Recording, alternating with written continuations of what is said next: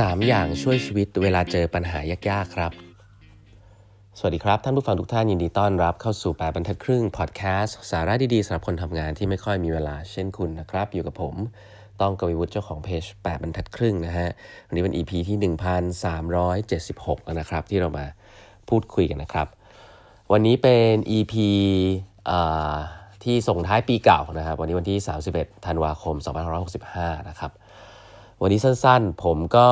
อย่างแรกก็อยากจะขอบคุณทุกๆท่านนะครับ ที่ติดตามกันมาโดยตลอดนะครับถึง 1,375 ตอนแล้วนะฮะปีหน้าก็ยังจะทำต่อนะครับ วันนี้เนี่ยอยากจะเล่าให้ฟังถึงประสบการณ์ที่อาจจะเป็นประสบการณ์ส่วนตัวนิดนึงนะครับ แล้วก็จริงๆ ไม่เคยเล่าที่ไหนเลยนะครับ แต่ว่าพอมานั่งคิดแล้วก็คิดว่าอยากจะมาเล่าให้กับแฟนๆแปมทัดครึ่งฟังนะครับ แล้วก็เป็นสิ่งที่ผมตกผลึกมาด้วยตัวเองนะแล้วก็ใช้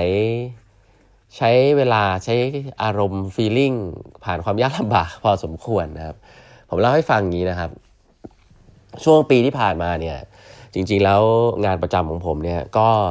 ไปได้ดีนะ แล้วก็จนถึงกระทั่งช่วงสักกลางปีอะไรเงี้ยมันก็เกิดเกิดปัญหานะมันมีปัญหาที่ค่อนข้างใหญ่พอสมควรแล้วเป็นสเกลที่ผมก็หลายๆเรื่องมันก็คุมได้บ้างไม่คุมคุมไม่ได้บ้างเนาะแต่ผมจะเล่าให้ฟัง ผมคงไม่ลงรายละเอียดนะครับ ว่ามันเกิดอะไรขึ้นบ้าง แต่ว่า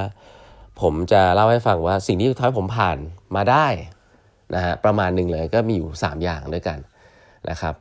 อย่างแรกนะครับอย่างแรกก็คือว่าเอ่อผมเคยได้รับคำแนะนำคำหนึ่งนะครับ จากผู้บริหาร CEO ระดับใหญ่เลยแหละนะครับเป็นหัวหน้าเก่าผมที่ผมเคารพรักมากนะครับเเขาบอกว่าเวลาคุณแก้ปัญหาอะไรไม่ได้หลาย ๆ ครั้งเนี่ย แล้วคุณคิดมากคิดดูนคิดนี่วนไปวนมาเนี่ยเป็นเพราะว่าคุณมีตัวเองอยู่ในสมการนะว่า ถ้าทำอย่างนั้นแล้วฉันจะเป็นยังไง ถ้าทำอย่างนี้แล้วฉันจะเป็นยังไง อันนี้มันเป็นการสร้างเงื่อนไขที่หลายๆครั้งทำให้คุณคิดอะไรไม่ออกนะครับเพราะเวลาที่เราเติบโตไปเป็นคนที่รับผิดชอบเลยเยอะๆเนี่ยรับผิดชอบคนจำนวนมาก รับผิดชอบstakeholder หลาย ๆ ประเภทเนี่ยการที่คุณมีตัวเองอยู่ด้วย มันทำให้คุณเนี่ยคิดอะไรไม่ค่อยออกนะเพราะว่ามันมีตัวคุณเป็นเงื่อนไขที่สำคัญว่าคุณจะเป็นยังไงนะครับ แต่เมื่อไหร่ก็ตามที่คุณเถิบออกมามองภาพใหญ่ว่า เอาตัวเองออกไปจากจากตรงนั้น แล้วก็บอกว่าฉันไม่ต้องไม่ต้องไปสนใจว่าตัวเองจะจะมี Impact ยังไง แต่ให้ให้แคร์คนรอบข้างให้มากครับว่าstakeholder เราไม่ว่าจะเป็นผู้ถือหุ้น เป็นกรรมการบริษัท เป็นพนักงาน เป็น partner เนี่ยทำยังไงให้มันดีที่สุดสำหรับทุกๆคน แล้วก็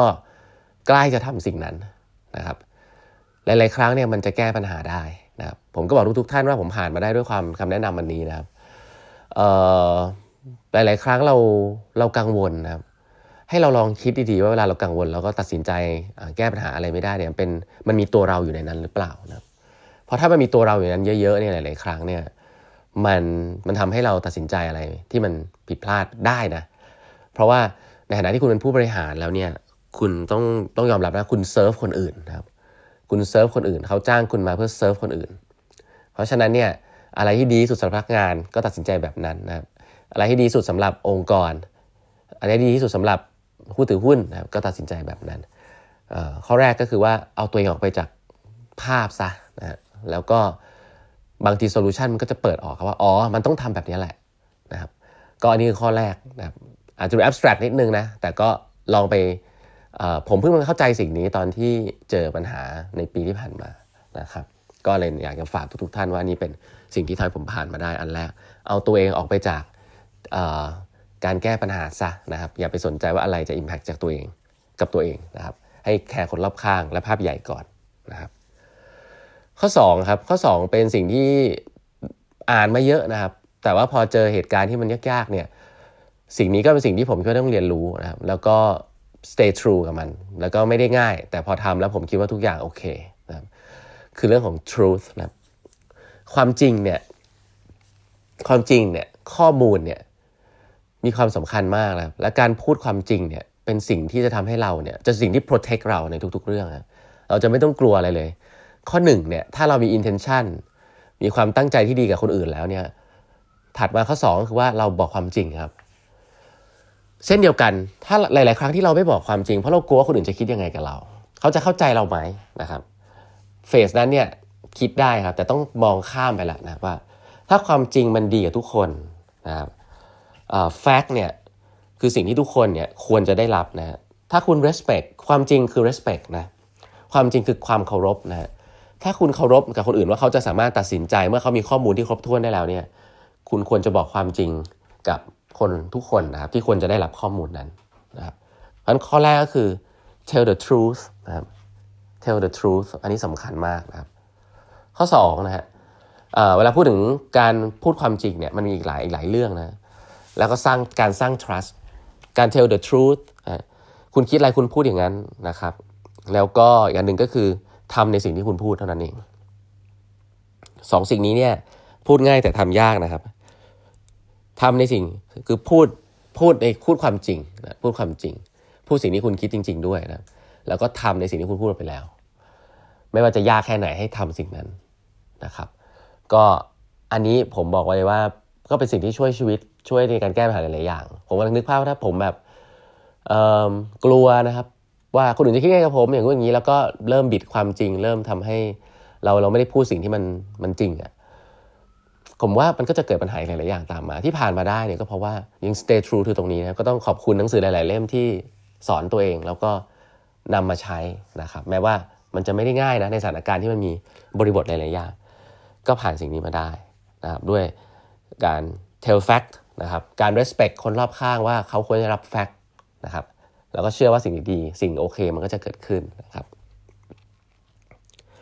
แล้วก็ข้อสุดท้ายนะข้อสุดท้ายที่เป็น reflection ที่ผ่านมาในสิ่งต่างๆ ในปีที่ผ่านมาได้เนี่ยก็คือว่าสุดท้ายแล้วครอบครัวสำคัญที่สุดครับ อันนี้ก็ต้องบอกอย่างนี้จริงๆนะครับ งานเนี่ยมันเป็น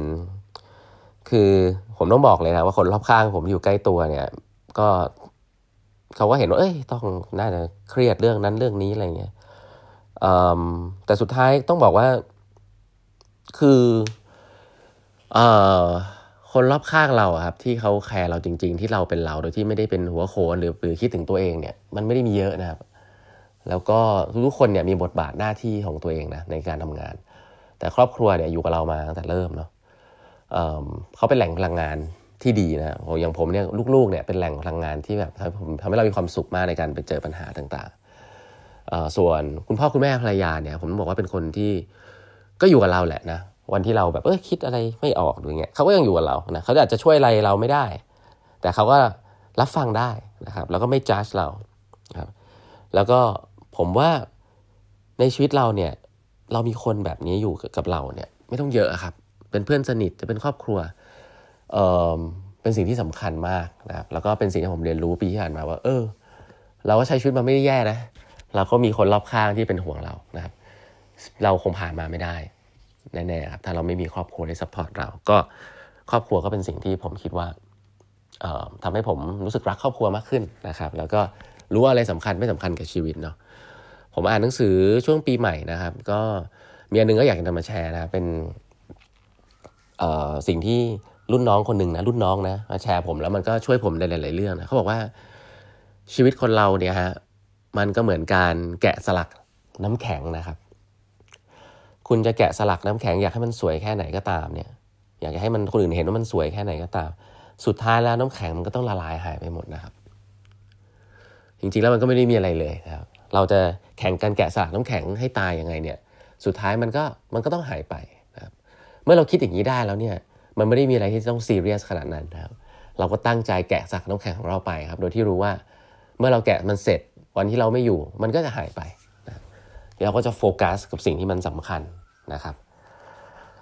สิ่งเหล่านี้แหละครับเป็นสิ่งที่ปีที่ผ่านมาก็แบบบรรทัดครึ่งนะแล้วก็ผมเองเนี่ยก็อยากจะนำมาแชร์นะครับ ก็เชื่อว่าทำให้ผมผ่านอะไรหลายอย่างยากๆมาได้ก็อาจจะทำให้หลายๆท่านที่ปีหน้าเนี่ยงานอาจจะดีขึ้นหนักขึ้นนะครับ ก็ผ่านไปได้เช่นเดียวกันนะครับ